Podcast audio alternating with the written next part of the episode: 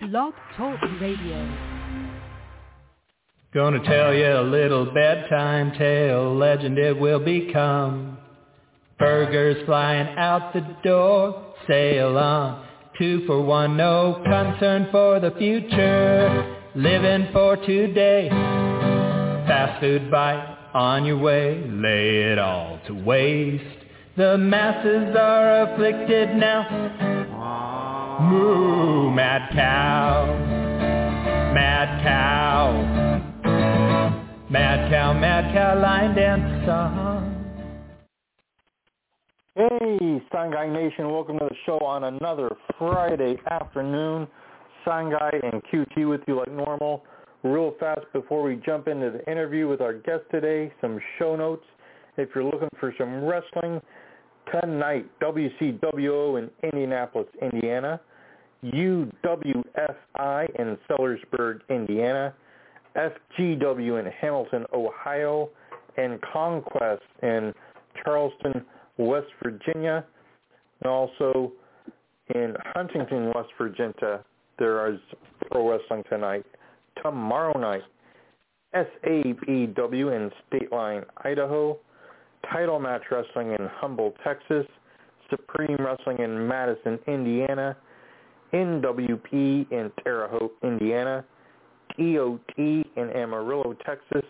WCWO is having a rookie showcase featuring all trainees making their debuts, and that is also at the Outlaw Arena in Indianapolis tomorrow. Flophouse Wrestling in Indianapolis tomorrow. And my old promoter, Aaron Fowler, is in Yakima at the Bear Den doing some singing. So if you're in Yakima, go support Aaron and what he's doing. And without any further ado, I want to welcome the guest today onto the show. He comes to us from Only Bobby Knows. Bobby Joe Bristow, welcome to the program. Thank you so much for being with us. Yes, sir. Thank you. Only Bobby knows. Thanks for having me aboard, man. Appreciate it. Absolutely. And today is your first time with us, which means I will give you our traditional first-timer question to start. What got you into the business of professional wrestling? Uh, I just always wanted to be a pro wrestler. You know, of course, I was a fan watching it growing up, and I just I got in. I started training. I went to a couple of schools. Uh, one in Arkansas, uh, WCWA. I went there for not too long, uh, and then I went to Empire Pro in Oklahoma City, and then I went to BPW with uh, Brandon Groom, and that's where I made my debut with uh, BPW. I just um, always wanted to be a pro. Into, uh, getting into pro wrestling in that area, there are a lot of uh, promotions and a lot of schools in the area. Prior to actually going to wrestling school yourself, were you familiar with the independent wrestling in that area, or was it something that you had to do a lot of research on before knowing where to go to get your training? I had to do a lot of research. I had actually called uh, Harley Race's school a few years ago. I actually talked to I was I don't know what year it was, but uh I was looking for a wrestling school for years and one of the reasons that delayed me was cuz I couldn't find a school here in Oklahoma until I actually just started really looking into it. I think they had a flyer I seen at a store somewhere talking about wrestling training and that's what got me uh looking into it. It was on Facebook, WCWA, and me and my buddy I was in the oil field and we drove four hours to the school to try out, and uh, ever since then I've been invo- involved in it. Um, I, I, if I would have known years ago, I would have got in wrestling a lot sooner. But I, I really couldn't find a school. Every school was like in Texas or Florida, and at that time I wasn't able to travel and go to those schools. So, kind of delayed me a little bit. Not an uncommon occurrence in wrestling honestly. Now, as I said, uh, when you come to the ring, you're introduced as from only knows, which of course only you know where you hail from. But in your travels, and you've hit a lot of states and a lot of promotions so far in your career. If you had to narrow down where Bobby's from as far as his, his very favorite place to wrestle, what would you say is your favorite place right now? Uh, they're all great places. Um, I've had, I think, my favorite place to wrestle. Ah, man, that's a that's a tough one because they're all great places.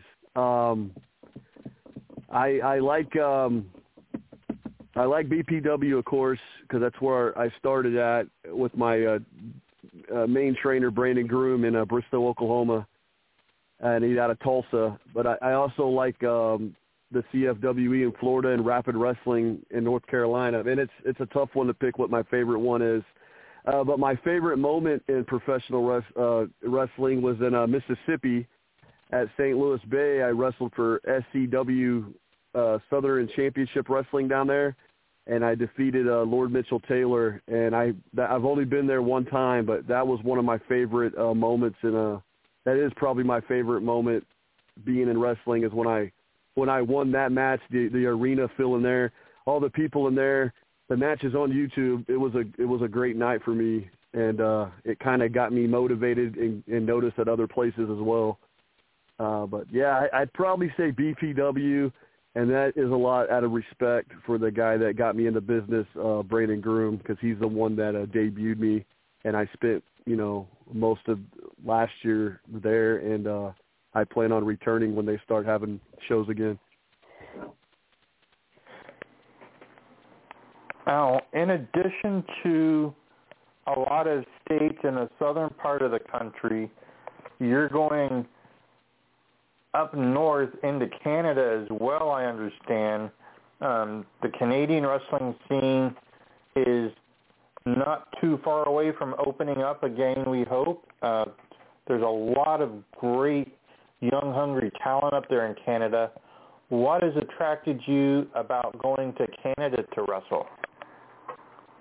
I, I've always been a major uh, fan of Canadian wrestling. You know, the Hart family, um, all the great wrestlers that came out of there, and um, I'm also a Christian. And one of the pr- promoters was uh, looking for Christian wrestlers, and I, I got booked. And um, because they can't run because of the you know because of COVID nineteen, they were able to schedule matches here in the United States, and uh, I won the uh, CNWEA United States Championship in Florida uh, last month, April third, uh, WrestleMania weekend actually, so it was April tenth, and uh, I, I'm there. I'm now representing one of the Canadian promotions, and I'm scheduled to, to, to wrestle up there uh, as soon as the border opens. I've been told August, uh, September, December, and November months. And I, I just, we have a great, the guy I talked to, the promoter, we have a great uh, relationship as friends. You know, we talk all the time about wrestling, and he's got good, great stuff for me in the future. And uh, it's been a good thing hooking up with the Canadian, um, with the Canadian promotions, and I cannot wait to go up there and wrestle and perform. You know, it's going to be awesome. Now, getting around into Canada and wrestling for several different areas in the United States kind of reminds me of the old territorial system in wrestling where uh, wrestlers would live in a certain territory for a year to year and a half and then move on to the next territory and everything was more or less regional in nature. Uh, you didn't see every promotion's television. You were stuck watching what was local to you. When you are on the road and you're wrestling the schedule that you do and going to the different places that you do, does it feel in your mind that you're closer to what a territorial wrestler would have been like, say, 30 or 40 years ago, where you feel like you're just wrestling the modern equivalent of that on the independent circuit?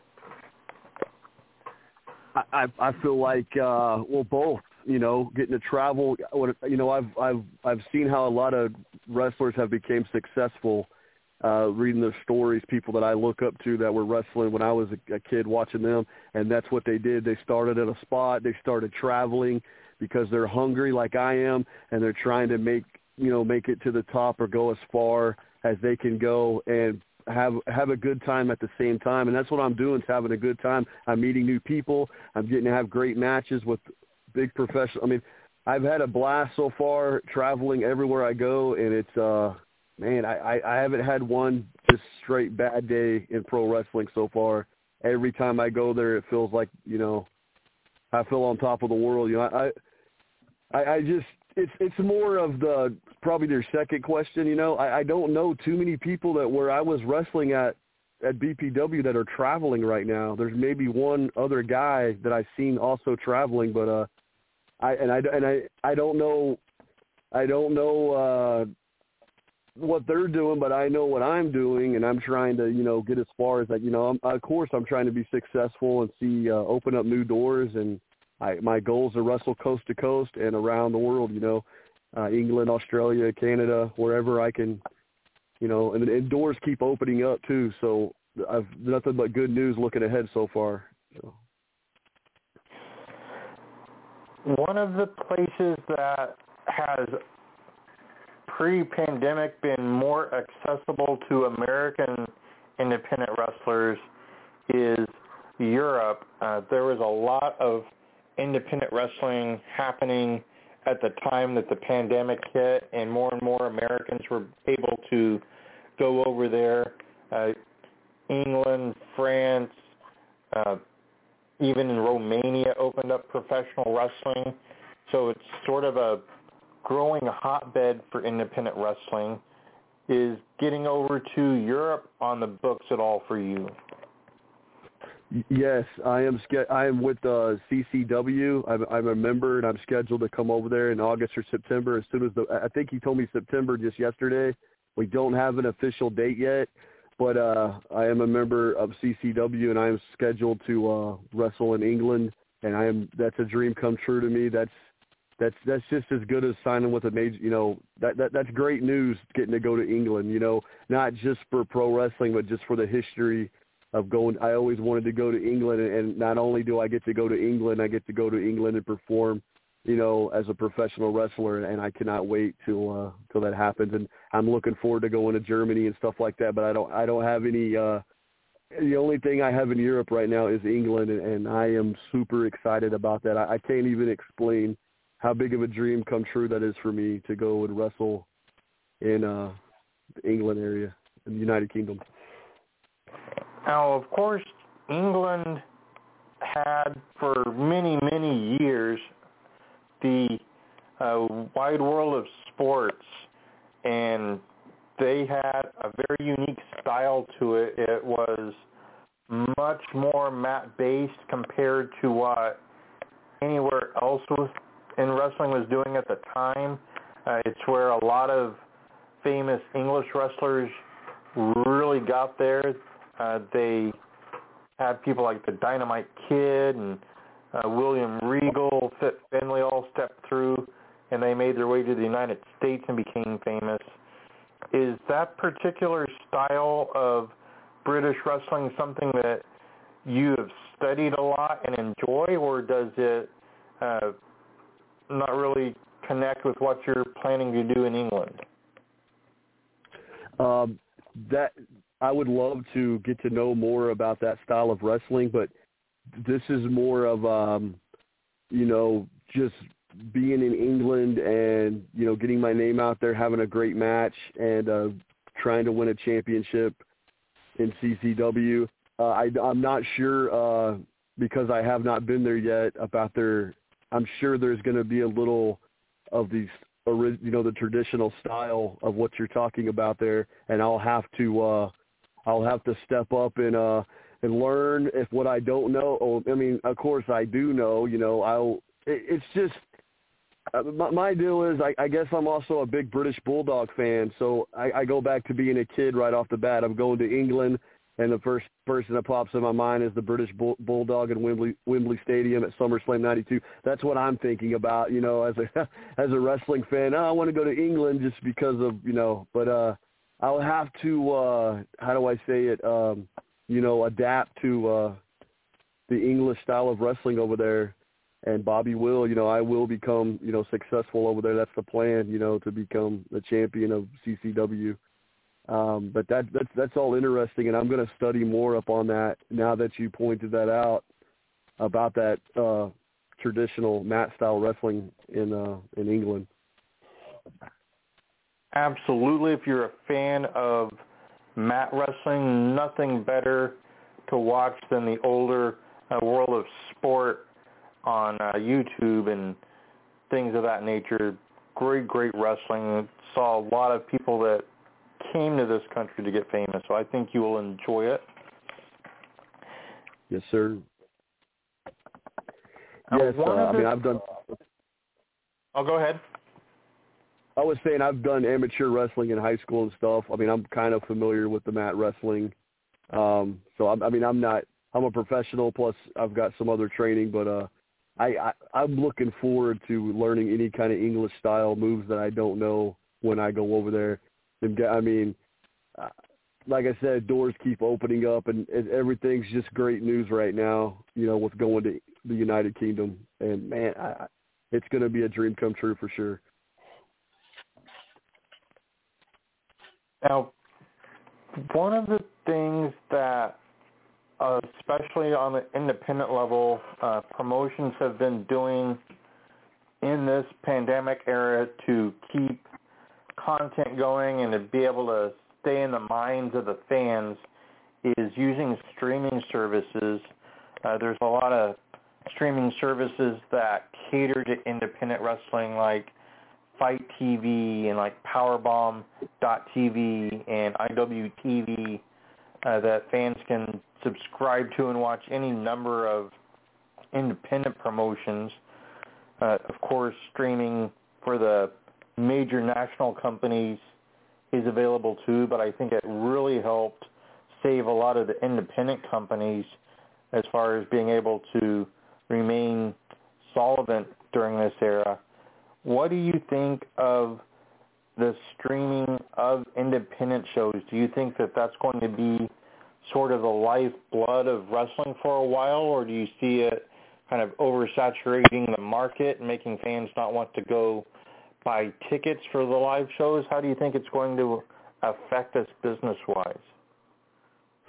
I think the the live stream and the uh, FITE TV is all good stuff for uh, professional wrestling, and people will still. I mean, when I watched wrestling growing up, I would have done anything in the world to be at every single, you know, Monday Night Raw show. So I think the live stream show and FITE TV is just going to attract more people just like I had a, a hard time finding an independent wrestling school when I first got into, you know, the business, these people will know where to find. Some people may not know about some of these independent shows, but because of FITE TV or live stream or Twitch or shows like that, they're able to find out, hey, there's these great shows that are just as good as a major company like AEW, WWE, because there's a lot of great talent out there of guys that should be signed to big companies that are not signed just because either they're not making the scene or where they're at or they for whatever reason don't care to be in a major company.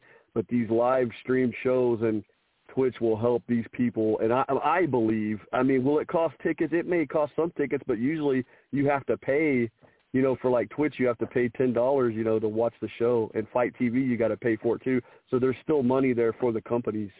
Either it, it's a good thing. And, and with wrestling you just it's got to you know the more people that know about it, the better off because people, some people will become new, you know, wrestling fans because they found out that all these shows are, you know, th- they know where these shows are at now. And just in my state alone, there's five or six companies that have great entertainment that if a lot more people knew where they were at, I know people would go to these shows, even though these crowds are still getting sold out pretty good already.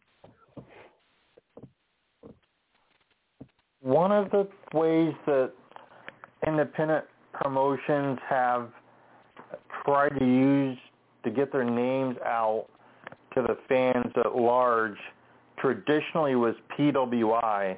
Uh, the magazine industry as a whole has really dropped because of the internet age. People just don't buy as many physical magazines as they used to, but PWI is still out there, still available, and they have stories on independent wrestlers and independent promotions, and they put results from the smallest shows up to some of the biggest shows at the independent level. So it's still a tool available in the era we're in right now. Do you think that Pro Wrestling Illustrated is a viable tool that could successfully help with the younger wrestlers at the independent level, or do you think it's something that doesn't really bring too much attention to them? I think it still brings uh, great attention and has just as good as effect. You know, when I was a, a kid and I wanted to find out if I didn't get to rent the pay per view, I would go look up a magazine at Walmart or Kmart and read the and try to find out secrets that you could well that you can get on the internet now that you couldn't get back then. But yeah, I still think it's a good tool. It may have a little bit of an effect now that people are able just to get on YouTube or internet and look it up. But uh, you know, uh, that that's a tough question for me actually because I haven't you know I haven't been looking in a magazine in a long time honestly. So you could be right that it has some kind of effect with the Twitch and but you, you don't really get I mean, maybe you don't really get a lot of money from someone looking at a magazine, but if they're watching on FITE TV or Twitch, you know, at least the promotions can make some kind of cash or somebody's making cash off of uh people wanting to know what's going on at these shows. I would say keep the magazines in PWI because it's still going to have some kind of uh effect to help out, you know, some of these great names out here that need to get their name out there that are great talents in the ring. And I would love to be on PWI. I don't know if I am yet or not. Uh, it's getting close to time to submit your application to be in the PWI 500, so keep that in mind. Okay, yeah, I got a promoter actually. Uh, I think doing. Uh, he mentioned doing that already for me, trying to get my. Uh, I, I I've already got uh, my foot in the door with that, so that's that's awesome. Uh, I'll look. I'll, I'll I'll double check and look more into it, but yeah, that is awesome. PWI. One of the things that a lot of wrestlers have done uh, since last year, because a lot of places still are not open for pro wrestling. We're getting closer and closer, but as uh, people had to take breaks due to the pandemic closing things, a lot of wrestlers used the time to order new wrestling gear and debut new looks and come out looking kind of fresh.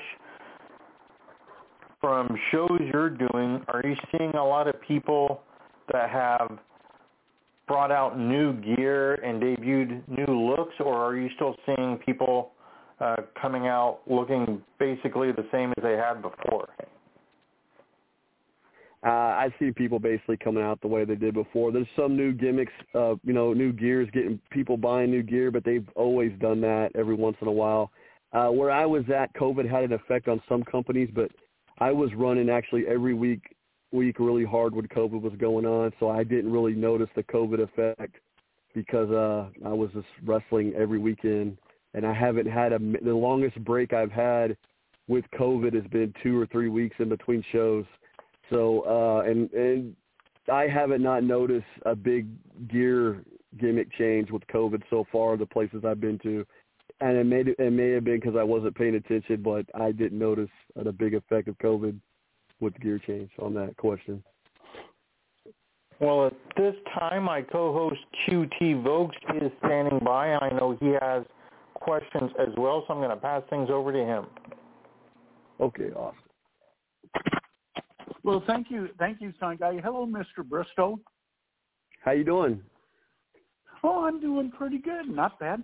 Um, Mr. Bristow, I saw your YouTube video entitled Bobby Joe Bristow, and in parentheses, only Bobby knows versus Maui Mike. And as you made your entrance, if you freeze the video at the one minute and 18 second mark, a bottle of water is on a table and it is centered right in the middle of your body. This is if you stop the video at exactly the 1 minute 18 second mark. My question is, most humans can go about 45 days without food or very little. But without water, the body is affected r- right after two days. And when you get up to five to seven days without water, your body starts to shut down. My question is, compared to the great bodybuilder Sergio Oliva, the man who beat Arnold Schwarzenegger for Mr. Olympia in 1969 and who drank two gallons of water a day due to the fact he worked in the foundries of Chicago in a steel factory, how important is water for you as a wrestler? well, water is important, of course. You know, when I'm training and stuff and I'm craving water, I probably should drink more water than what I usually do. But I'm usually always drinking something. You know, um, I like to drink. If I I usually have a cup in my hand of something, so uh, I'm always hydrated some way. You know, so water is very important. I probably could use some more of it, but uh, you know, it's maybe I, I I definitely got to have some water. You know, uh, some of my matches I sweat a lot, and some of my matches, if you if you work the match a certain way, you're not really, you know, you're not huffing a whole lot. You know, depends on who, who you're beating. You know, if you beat somebody in three seconds, you know, you're not too tired. Uh, but yeah, that's a great question. I, I I wish I probably need to start drinking two gallons of water a day, but right now I just I usually have a cup of something in my hand and uh it's not you know alcohol or nothing. And maybe it'd be sometimes but yeah i i see what you're saying. Um that's a that's a that's a strange but great question. I i got to look on the youtube video to see about the one minute uh what'd you say eight seconds or eighty seconds? Uh i got to check that out one minute and 18 second mark with your match with uh, Mr. Maui uh, it, you, that uh, bottle of water is exactly in the center of your body. Yes. Okay. I mean, I've had one match where I asked for water just to, you know, as part of the, you know, entertainment part. I just say, hey, give me a drink of water. But I've never been where I'm just out there, uh, probably, you know, just your, you know, my adrenaline's going. I, I've never just been, you know, like dying of water, you know. But uh, I've had some great opponents, you know, that have made me I, I don't. I'm going to leave that question alone, but uh, I see what you're saying, and and yes, I definitely uh, need to probably drink some more water, but uh, I haven't. I've I've always been hydrated, so I haven't had a problem being short of water. Oh, okay, all right. Well, I mentioned this bodybuilder who beat Arnold Schwarzenegger in '69, Sergio Oliva. He was nicknamed the Myth he was originally from Cuba, and he was on their uh, weightlifting team. And I believe he was training for the Olympics in 1960. And um, he was uh, originally a power lifter and then became uh, involved in their tryouts for the Olympic team. He made a mad dash to the United States uh, when he was in the United States for political asylum he and several other members of the Cuban Olympic weightlifting team, and indeed, they were granted asylum. And boy, was Fidel Castro pissed off. But Sergio, the myth, probably because he was he was about six foot one and he only had a 32 inch waist, he moved to Chicago. And at first, he got work in that steel foundry and so he had to drink a lot of water, more than a gallon a day when he worked in a steel factory. He later became a policeman. Oh, interesting. I've I've heard I've heard the name. I, I got to look more into the story, but I have heard the name of the guy that beat Arnold Schwarzenegger. I just don't know too much details of the story until now. But uh very interesting, you know and he almost uh, he probably could have beaten him the second time around two times in a row but uh, because he was Cuban, they think that the judges might have been slightly racist, and he he lost to Schwarzenegger uh, the second time by the narrowest of margins. They even had to have a pose off. The guy was called the Myth because of his body. That's possible. The racist part. I mean, that is. I mean, Cuban. I and Austrian. They're both foreign. I don't I don't know where it will. I'm not really. uh eh, I have to look more into the racist part, but yeah, that's it. That's that's interesting. You know, um, I wish I was in as great a shape as Arnold Schwarzenegger. But Bobby knows I ain't gonna be in that great a shape. I win, you know, no matter how good a shape I am. I usually, you know, come out on top.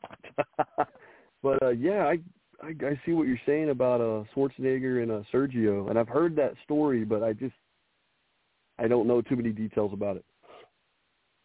Well, in 1969 when Sergio uh, was going up the stairs to the uh, pose-off platform to begin the competition.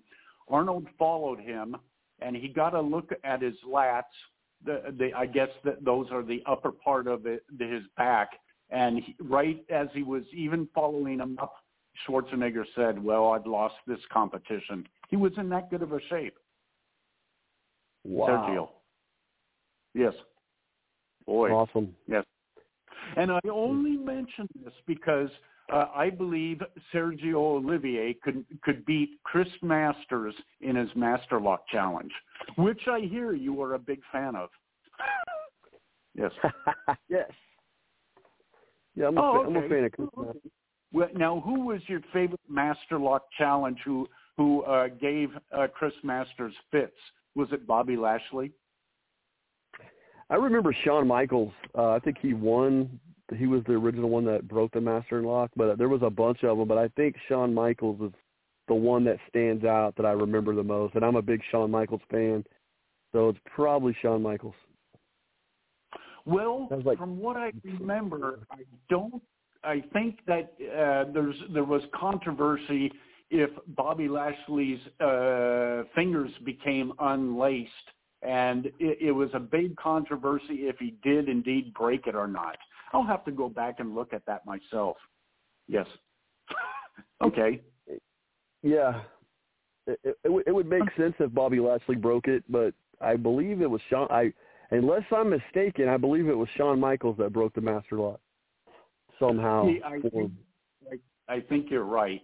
I think, well, or at least there was or at least there was uh, the the first controversy. Before that, I think um, the Master Lock subdued everyone pretty quickly, including yeah. Yeah. Okay. Now, uh, getting back to the water that framed your body at the one minute and 18 second mark, did you ever drink water out of a garden hose as a kid? Yes. Oh, okay. So so did I. Okay.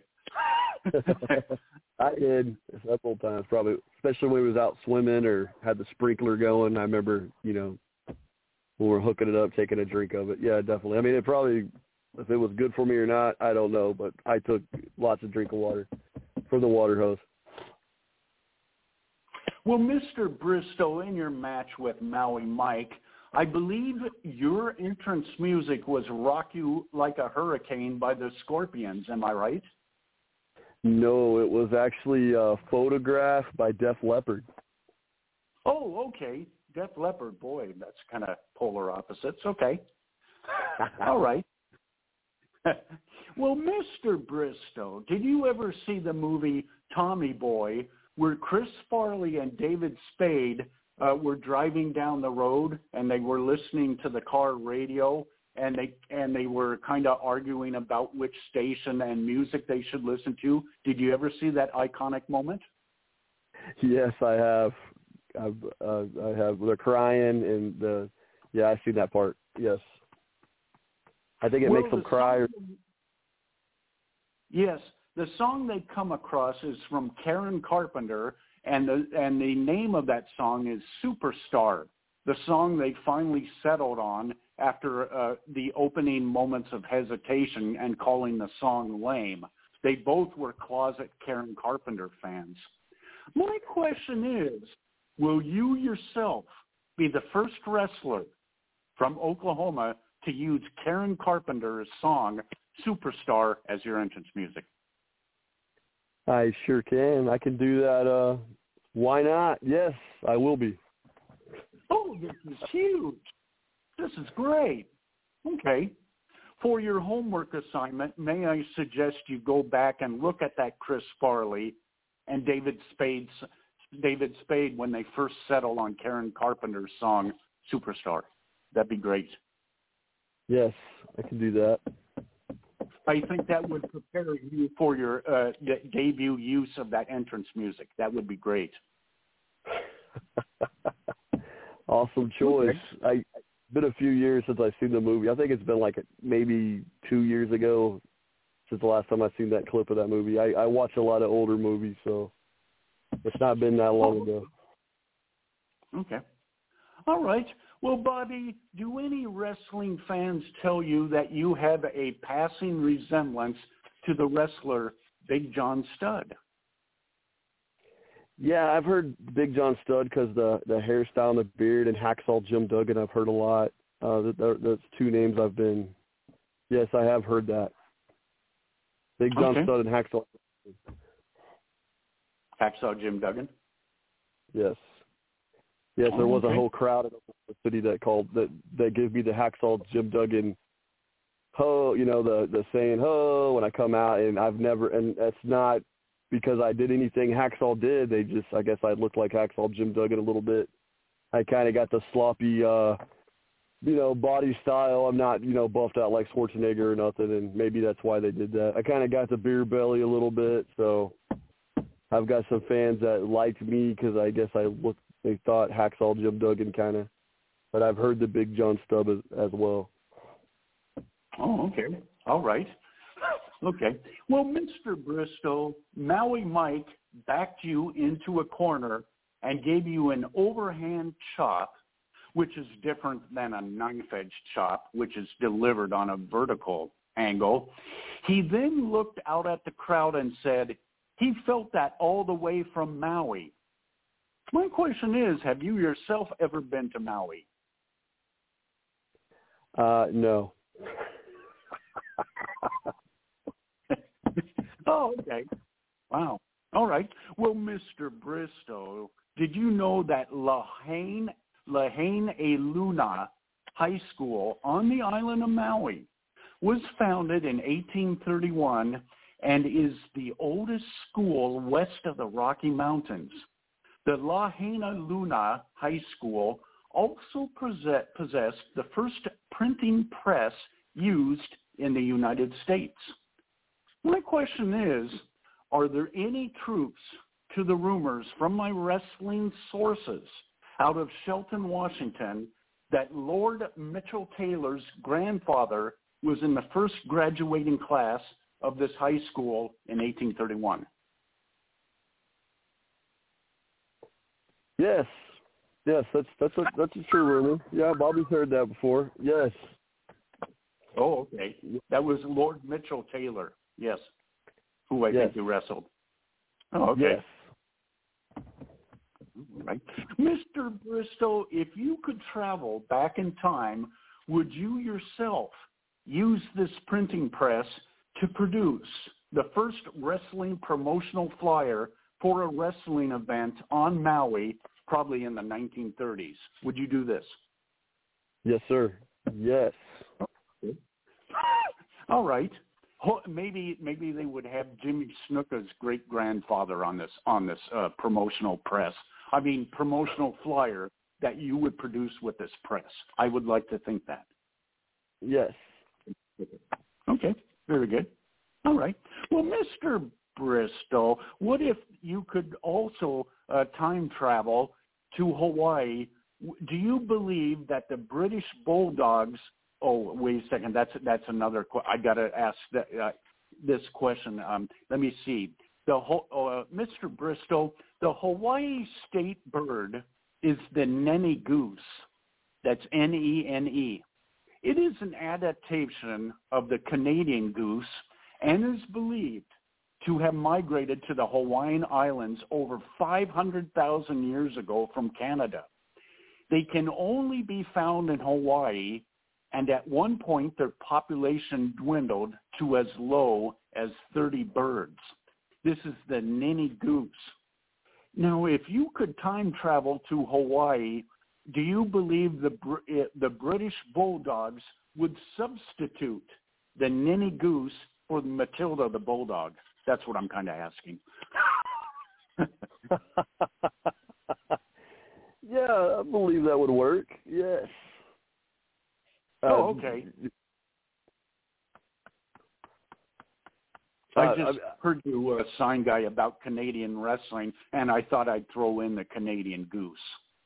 I'm Canadian some, I'm Goose. scheduled the Canadian Goose as soon as the border opens. Actually, I think that's my first opponent in uh, Canada.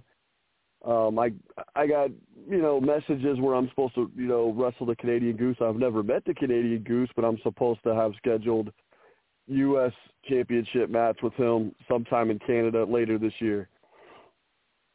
Wow! Do you believe that the this opponent that you're going to face, the Canadian Goose, is genetically or somehow uh, family related to the Gobbledygooker? The Gobbledygooker. Ah, Bobby, that, that that one I'm not sure about that one, but I know that he's probably not. So, Goblin Goose. Uh, the, the Canadian Goose is uh, I, I I haven't met the guy yet, so I'm not, you know. I, I know he's prepared to, you know, you know, have the match of his life against me. So that's all I know about him until me and him meet in the, you know, squared circle. Okay. All right. I just brought up the fact of that ninny goose because 500,000 years ago, he left Canada, liked the weather in Maui, and decided to stay. That's that's kind of wrestling like. Yes. All right. Well, Mr. Bristow, you mentioned to Sign Guy that you will probably wrestle in Germany. Have you ever seen clips of the Von Steiger brothers, Kurt and Carl, who used to wrestle for Don Owens of Portland Wrestling back in the early 1970s? No, this is the first I've heard of that actually. Oh, okay. They were um, a German duo, Kurt and Carl, and they wrestled with the red iron cross on their black boots. It was very good foot. Very good foot. Yeah. uh, yes. They used to have a, a, a, they were a very good tag team, and they used to have uh, matches with the Kangaroos, Lord Jonathan Boyd and Sir Charles, the Kangaroos, back in Portland. I'll have to check those matches out. Are they on YouTube or you can send me I uh don't you know. I haven't really had much success finding Kurt and Carl Von Steiger. You might be a little bit more uh, successful, Kurt and Carl, for Portland Wrestling. I uh, awesome. Yeah. Okay. Well, Mr. Bristow, speaking about Germany, can you yourself name the top German pilot, the ace of aces in World War One, who shot down 80 planes? I've actually read this before, but the name itself I cannot it's not um crossing my mind. But uh I have read this same uh story before where he shot down a lot of planes. I just don't know his name. I, I said I don't I know his name, I just don't know how to say his name the correct way. Oh, Baron von Richthofen. Oh, Richthofen. yeah, I have I have read the story. I I'm familiar with the story, but I don't know. Um, I say I don't. I no, not sure how to say his pronounce his name. Oh, okay. All right. I, Richthofen, I, I believe. Yes. Okay. Okay. Well, Mr. Bristol, did you know the head of Germany's Air Force in World War II, Hermann Goring, was a German ace in World War One? Uh, fully Bobby knows that uh, I skipped that part in uh, in school. You know, I, I always read the the war, but I, the name Herman is he the guy that crashed in England in World War Two? No, Herman Goring was pretty much inactive in World War II. He was the head of the Luftwaffe, the head general for Hitler. He was Hitler's number one Air Force uh, guy, Herman Goring. Ah, yeah. I only I only bring this up because Luftwaffe literally translated means air weapon. And I was wondering if anyone ever said that you could have been a good Luftwaffe pilot when when you had taken off from the second turnbuckle and become airborne. I think that'd be a great compliment. Oh, it, it would it would be. yes. And did you know that kamikaze means divine wind in Japanese? I always thought it meant suicide, but yeah, uh, I knew it had something to do with Japanese. Um, you know, the planes that crash into the built in the ships. Um, well, but, you know, this leads into my question: Have you ever taken off from the top turnbuckle or second turnbuckle, and uh, people may have had a flashback of seeing a kamikaze or a Luftwaffe pilot take flight? uh, one of the one of the matches I came off the top rope was a triple threat match in Tulsa, Oklahoma, back in uh, September 26th. It was at a, I think it was never back down or never back down. But yeah, I've been off the top rope. Uh, I mean, they've probably seen a uh, zeppelin coming down, you know, a little, you know, kind of a blimp flying down. But yeah, uh, I can see where they might, you know, be thinking this is a kamikaze mission, you know, coming down to the. I, I can see what you're saying there. Okay. Okay.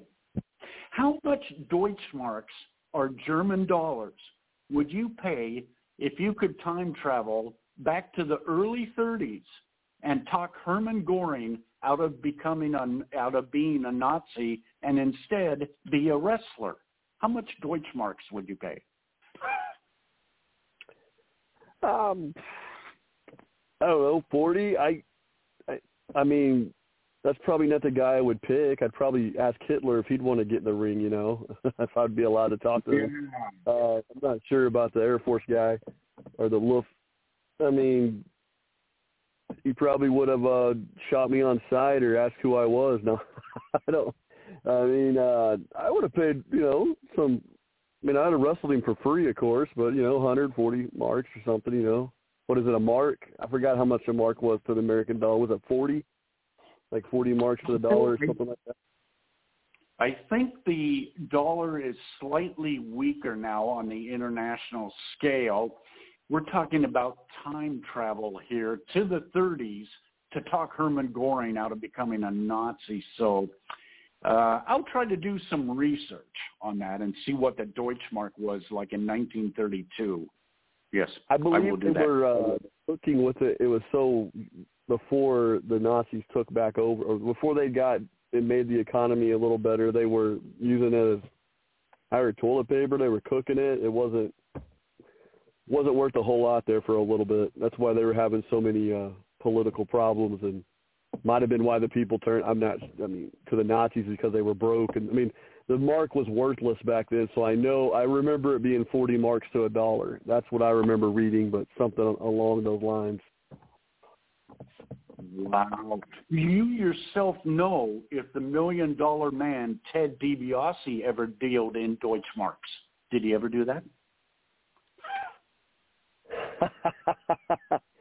he sounds like a uh, smart businessman. He probably stayed away from the mark. I mean, I don't know if it was doing better than the American dollar back in 1988, 89 during the height of the million dollar run. Uh, I'm gonna I'm gonna bet that he didn't get involved in the mark business, in the German mark business. Okay, yeah. In the 1930s, both the United States and Germany were pretty um, undergoing uh, uh, monetary upheaval. Uh, I don't know, by 38 and 39, Germany was pretty strong with their industrial output. I'm just saying, Mr. Bristow, I would have loved to see you time travel and get Hitler in a figure four uh, leg lock like Ric Flair. I think he would have submitted. Him, oh, Hitler. definitely. He looks pretty weak. Yeah, I don't see why people were scared of that guy. I think he just had a lot of power. I don't know. I've always wondered why that guy like that's the one of the most feared people that ever walked the earth. He does. I, I mean, he's got the mustache look of a creep, but I'm not sure about him being a you know someone I would be. uh I mean, how do you how do you keep from getting? uh I haven't read a lot of stories about Hitler getting beat up, but how did that? How did he avoid that? You know, he doesn't look like a big intimidating guy. I mean, like, no, he wasn't, and and he was a vegetarian supposedly, but he did serve with quite distinction in World War One for Germany. Did you know that? Yes, he was in uh, World War One. Uh, I I also read where he was. Uh, he lived uh, just a couple of blocks from Joseph Stalin in 1913, right before World War One. So that's kind of interesting there that they two guys that killed more people than most. I mean, they killed a lot of people. They lived a few blocks from each other in 1913. That's kind of kind of uh, there's something more to that story, but it is recorded that they both lived in Vienna, Austria in 1913. Stalin Wow. and Adolf. Maybe, maybe it was the water that they drank in that particular town, and not the water that you, that was seen in your video with Mr. Maui at the one minute and 18 second mark. um, I believe I know what you're talking about from the video. I'm not I'm not watching the video right now, but uh, I actually uh, um, that was a fun. You know, that that's one of my favorite matches. It, it didn't last that long, but I came off on top, of course, and uh, you know, uh, now Mike, you know, he's a great opponent. He just wasn't, you know, as great. You know, he made he, he didn't know what Bobby knows that night, but I believe I remember the water bottle, the water that you're that you're speaking of, if I can remember the video clip. Oh, okay. Well, at this time, I'm going to turn it back over to Sign Guy, and uh, good luck with your homework assignment in looking up David Spade and Chris Farley as they sing Superstar by Karen Carpenter, and I look forward to you using that as your entrance music someday. I I I'm looking forward to doing that too. Oh, okay. And, and avoid the ghost of Herman Goring as as I give it back over to Sign Guy. Okay. Back, back to you, Sign Guy. Thank you, QT. Well, Bobby, one of the things going on in pro wrestling recently is the cinematic match, especially when uh, over the last year fans were not allowed to be in the venues when pro wrestling was being taped or live streamed. A lot of companies used a cinematic style match to uh, kind of take advantage of the situation and be able to present it in a different format than what they previously had done. Uh, they were able to do these within the arenas a lot of times. Even some independent companies were doing cinematic matches. What are your own personal thoughts on the cinematic style of pro wrestling match? Uh, well, there's no fans in there. Is that the question? Uh, Yeah, just Uh, kind of the cinematic matches like the Boneyard match and the matches at Russell House and things like that. I at, at WrestleMania the Boneyard match that was classic. and I don't know they pulled that off. That that was one of the Undertaker's greatest performance actually. Uh, so that that was really uh, you know that was I liked it. Um, uh, you know when I'm out there, you know when I'm wrestling, you know I'll wrestle the same whether there's one fan, a hundred fans, or a thousand fans, and I I I there with the fans in there, but I think it's the cinematic matches are uh are okay and and because because WWE was doing it, you probably will see more, you know, independent uh wrestling promotions doing the same kind of booking the same kind of matches. You know, the uh cinematic matches and stuff. I'm okay with it. I like it. It's cool. Now, in the last year or so, a lot of companies, especially at the national level, uh, since there weren't fans around, they would pipe in crowd noise to try to make things seem a little more normal. Uh, some independent companies used people that weren't in a particular match to fill in around the ringside area, so there were like at least some reactions to what was going on. When you're watching wrestling and fans are not allowed in the venue, do you think it adds to or detracts from the matches when they either pipe in crowd noise where they just use uh, people on their roster as seat fillers to do a reaction? I I think it it adds to, it.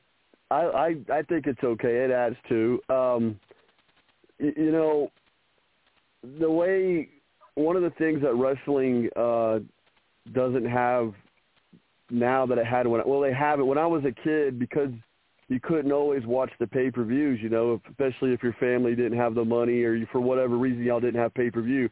So not knowing what's going on, not being able to see the match, but being able to hear the results of what happened, that made it bigger to me. So if there's some kind of wrestling that doesn't have fans in it and only a few people got to see it, but you got to see the results of who won or you got to hear like it's I guess the the question I'm saying is it makes the match bigger sometimes if there's you know two people wrestled a match but no one got to see it it's only talked about you know we only know who won. We don't know we didn't get to see the match but we got to hear who won the match and we want we want to see the match and then you get it makes it kind of uh you know makes it more interesting you know from a wrestling fan point of view. At least it is for me you know. Um if that's the question you're asking, uh, there's there's nothing wrong with adding in the like the Goldberg chant, you know, stuff like that as part of the music. Nothing wrong with that. I mean, it makes it more makes it more interesting. I mean, not everybody's going to be no, noticing that stuff's been added into there. Only only few people will probably know that. So if it, if it's a great entertaining show and match, you know, people's not going to only certain people are going to realize that Goldberg chants might have been added in there in some of those matches. Well, we're down to the last few minutes today, and I want to make sure you have ample time. So if there's anything you would like to say to our listeners, plug and promote anything and everything you want, social medias, merchandise, upcoming appearances, your favorite coffee shop, anything in the world, the floor is all yours. Well, I would like to say you can subscribe to my YouTube videos on YouTube. Only Bobby knows. Uh, you can see all my matches on there. Uh, there's an upcoming show in Mena, Arkansas. Uh, it's a three-day festival. And you can go to a Lead Wrestling. That's Lead Wrestling page.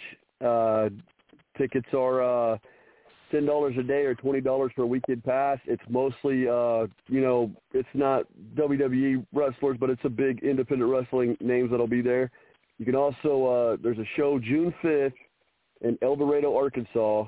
Uh, Gillberg, the Goldberg mock wrestler, will be in the house and he'll be wrestling against me. So it's going to be only Bobby Knows versus Gillberg June 5th in El Dorado, Arkansas. Uh, tickets there are $15, and uh, that page is at the Terror Metal Wrestling page. You can see that on Facebook. And also, uh, like I said, I'm going to Canada with CNWEA um, you can go to their page and see uh, lots of my matches on there. Uh, I'll be defending their uh, U.S. championship. And also you can go to the CCW in, in England. I will be going to England later this year. And uh, I also like to say uh, June 20th, Rapid Wrestling in Cleveland, Ohio. I will be making my debut in Cleveland, Ohio, Rapid Wrestling June 20th.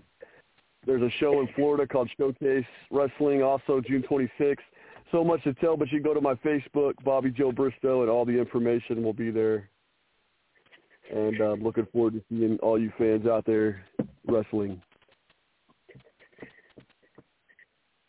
Bobby Joe Bristow, I want to thank you very, very much for taking the time to be with us here today. We definitely appreciate it. And I look forward to continue to see what you're up to in your career. And best of luck to you as you not only travel around the country, but you travel internationally for wrestling. Best of luck to you. I appreciate it. Only Bobby knows. Good luck to you. Thanks for having me aboard. Absolutely. Fans, definitely, if you get a chance to see Bobby Joe Bristow in action, buy yourself a ticket. Go check out what he does. He's very, very entertaining. You will enjoy what he does. So make sure you just support him. Follow him on the social media so you can find out where he's going. Look up his matches on YouTube. We will be back with you on Sunday afternoon. We have Arthur MacArthur out of the state of Indiana.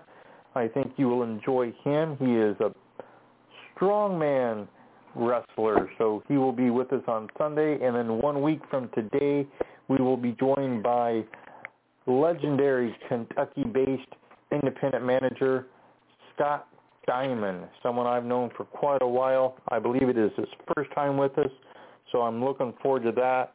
So be sure you are with us and get out there and support your local independents if they are near you. Continue to be safe, and we'll talk to you soon.